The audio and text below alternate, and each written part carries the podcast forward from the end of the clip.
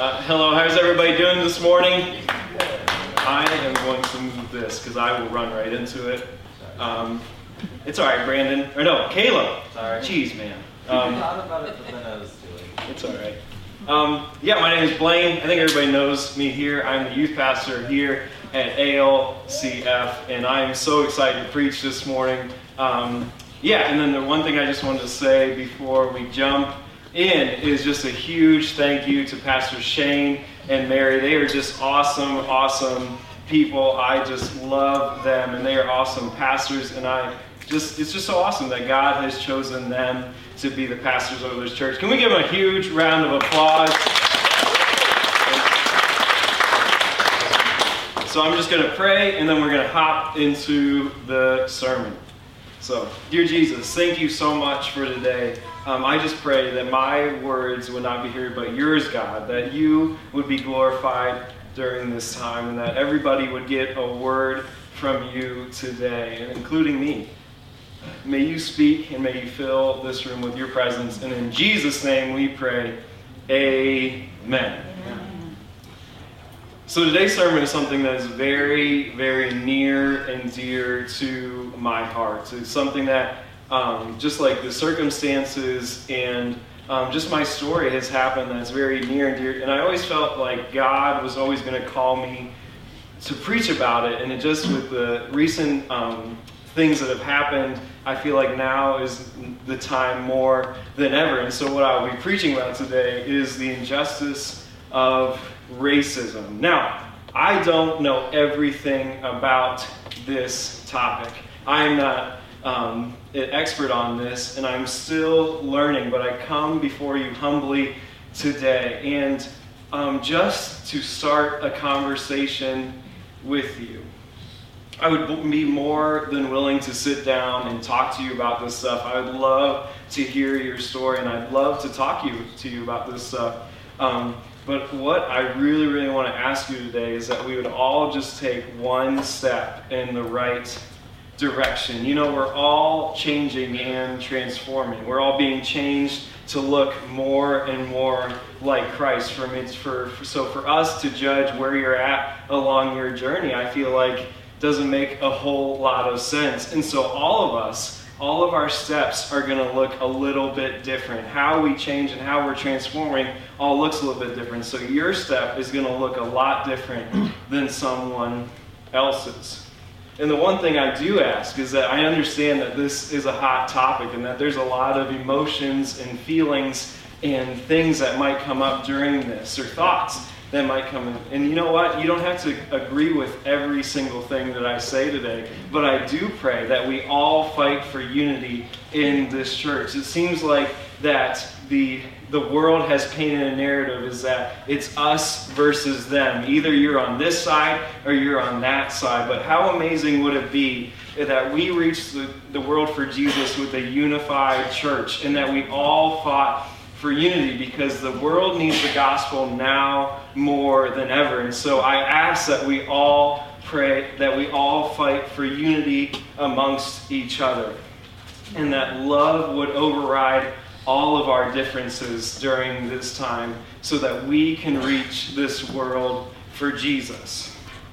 So let's jump in to the text, which is Luke 10 25 through 37. I understood Shaq just read it, but we're just going to do a quick recap, or like I'm just going to read it again. So, here we go Luke 10 25 through 37.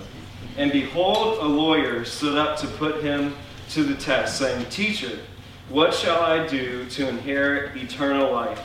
And he said to him, What is written in the law? How do you read it? And he and he answered, You shall love the Lord your God with all your heart, and with all your soul, and with all your strength, and with all your mind, and your neighbor as yourself. And he said to him, You have, un- you have answered correctly. Do this, and you will live. But he, desiring to justify himself, said to Jesus, And who is my neighbor? Jesus replied, A man was going down from Jerusalem to Jericho, and he fell among robbers, who stripped him and beat him and departed, leaving him half dead. Now, by chance, a priest was going down that road, and when he saw him, he passed by on the other side. So, likewise, a Levite, when he came to the place, saw him pass by on the other side. But a Samaritan, as he journeyed, came to where he was, and when he saw him, he had compassion. He went to him and bound up his wounds, pouring on oil and wine. Then he set him on. Then he set him on his own animal and brought him to an inn and took care of him. And the next day he took out two denarii and gave them to the innkeeper, saying, "Take care of him, and whatever more you spend, I will repay you when I come back."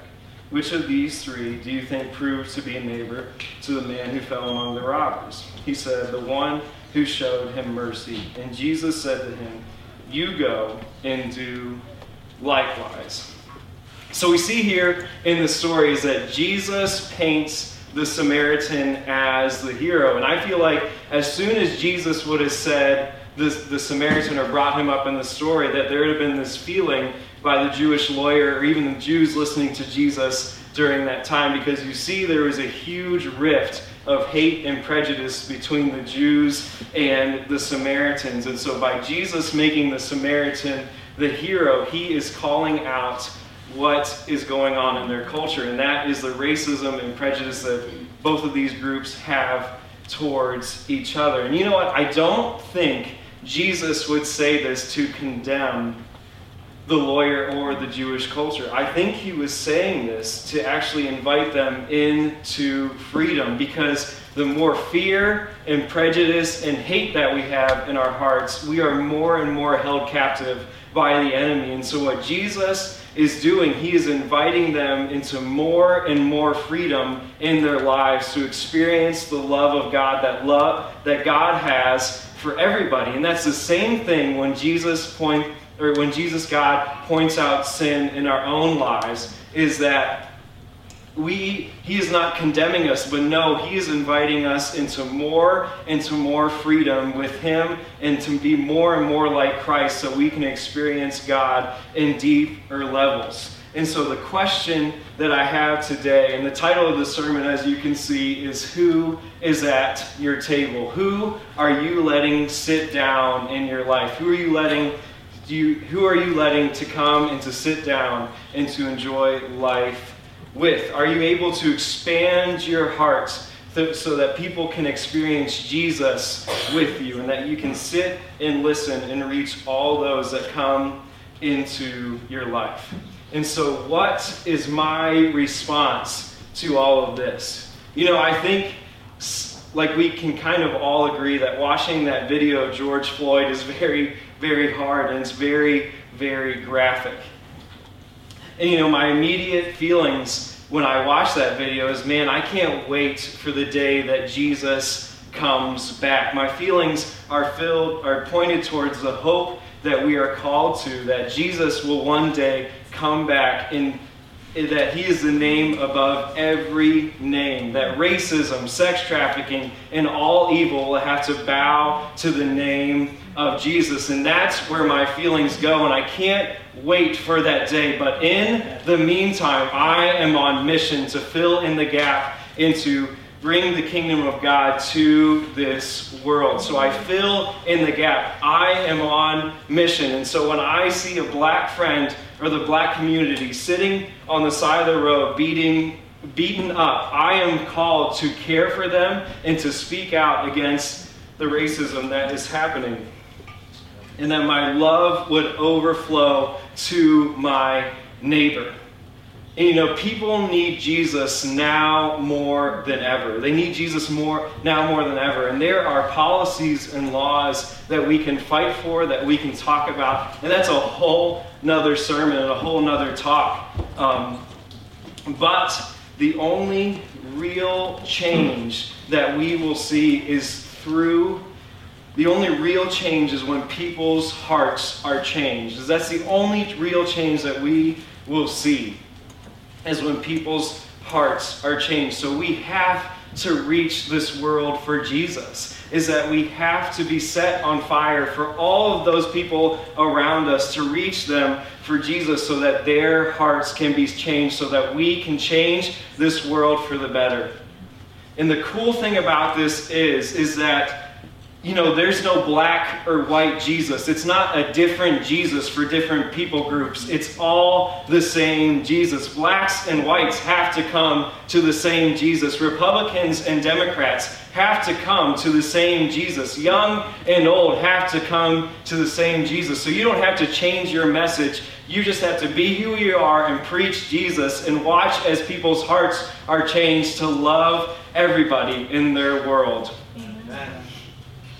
So I am called to open up my heart and open up my world, to expand my table, so to say, that all can come and sit with me. But I gotta be honest, it takes time and it really hurts. And it's, yeah, it can hurt sometimes when you try to do this. And so, August 31st, 2016, is the day that my table expanded is that some of you know that I went to Ohio Christian to play basketball uh, down in Columbus, and um, I got to hang out with some black friends um, that grew up in definitely different neighborhoods than I did. And so I got to hear their story. And one of my best friends at the college, um, we'll call him Bill. One of my best friends at the college, Bill, was he was so awesome. He was the nicest guy that I met. We liked the same music, we liked the same movies, and all those things. Um, Bill was black, and um, you know, the more I got to talk to Bill, the more I got to hear his story, and I got to hear that Bill.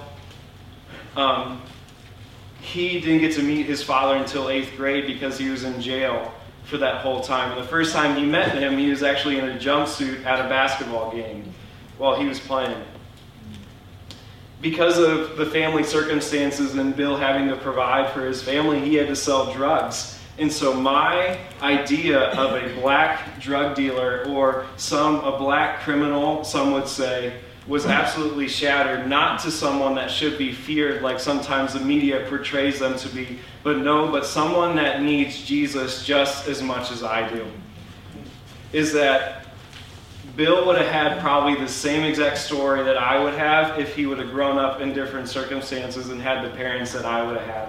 And I would have had a very similar story to his if we would have flipped roles. And so me and Bill were very, very similar. And you know what? And through that circumstances and through those stories, I had to look inside my own heart and break down why did I have these thoughts and feelings and what was what was why was I growing up fear towards these certain people? And they had to break down, and I had to chip away at my heart to expand my table to all people that to all people that would come into my life. And so I want to read Ephesians 3:10 real quick. And It should be up on the screen. Heck yeah, thank you. So, so Ephesians 3:10 so that through the church the manifold wisdom of God might now be made known to the rulers and authorities in the heavenly places. And so, what the table does, what the church does, is that the world is supposed to look inside the church. The world is supposed to look inside your life and understand because of all the people and all the creeds and colors that walk into your life to understand that Jesus is king over this world. That the world cannot manufacture all these people coming together in this church coming together. No, no, no. Jesus can only manufacture that. So your table and your life is then a testimony that Jesus is king over this world and that he brings all people together. And that's what the table does. And so, in the, and the funny thing about the table is that you are not there to give, you are simply there to receive. And so, me thinking about my friends that I met in college, and I continue to still talk to them, is that I thought I was there to give to them, to give to give advice, to give whatever that may be. Like we always went to the mall, and so I would drive them, and so I give them, I guess, experience in a way. But no, I was simply there to receive, and I see that now, is that they gave me their stories and their pain, and I received them to understand a little bit more about who they were.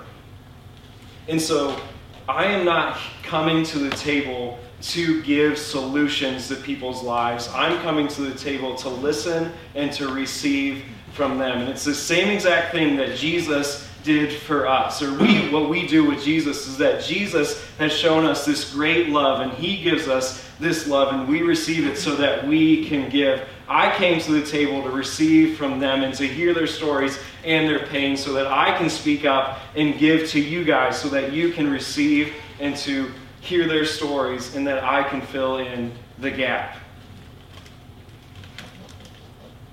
And here's a few things that I want to just highlight that happened in the story. Um, so, when the Levites and the priests walked by, it says it was on accident. But when the Samaritan walks by, it says he was on a journey. And so journeys are always purpose filled. And I want you to know that when you are filled with purpose and you understand that you are here by God on mission, that is so much easier to fill in the gap. And I want you to know that no one is here by accident. We were all chosen to live in this time, we were all given a purpose during this time. And so I want you to know that you are filled with purpose to step in and to fill the gap and to speak justice to those that cannot fill in the gap themselves. And I want to talk about this real quick too is that so we talked about Ephesians a little bit, and I'm sorry that I can't go into a full, long length spiel about Ephesians. Um, but in Ephesians 5 and 6. So we all kind of know Ephesians 6 as the spiritual warfare kind of um, like verses and chapter. But before that, it talks about relationships. And I don't think that those are there by accident. And so my thought is is that the way that you break down spiritual divides and the way that you break down spiritual barriers is by relationship. To get close to someone that I never thought that I would get close to, or somebody with a different story, or someone that does not look the same as me. And so we have deep informing relationships. And I believe that this season, this year, and this day, our love is going to grow more now more now than ever before. That we are going to sit and listen to people's stories that we never thought that we would sit and listen to. That we would be friends with people that we never thought that we would sit and listen to. So let's all change the world for Jesus. And let's be friends and have close relationships and share Jesus to those that may never hear it before. And so my question is is what are my next few steps that I need to take to expand my table? And also go and do likewise, just as Jesus said to the lawyer. So I'm going to pray, and then going to. Dear Jesus, thank you so much for dying for everybody, that everybody comes to you. Expand our hearts during this season. Expand our hearts to all those around us. May we have conversations. May we show love to people that may not look like us or may have a different story than us. Expand our hearts, Jesus, so that all people can come to the table. I do pray that there is a massive, massive movement of people coming to Jesus, that we would be set on fire to share you like never before. May we be changed and may the world be changed for you. And in Jesus' name we pray, Amen. Thank you guys.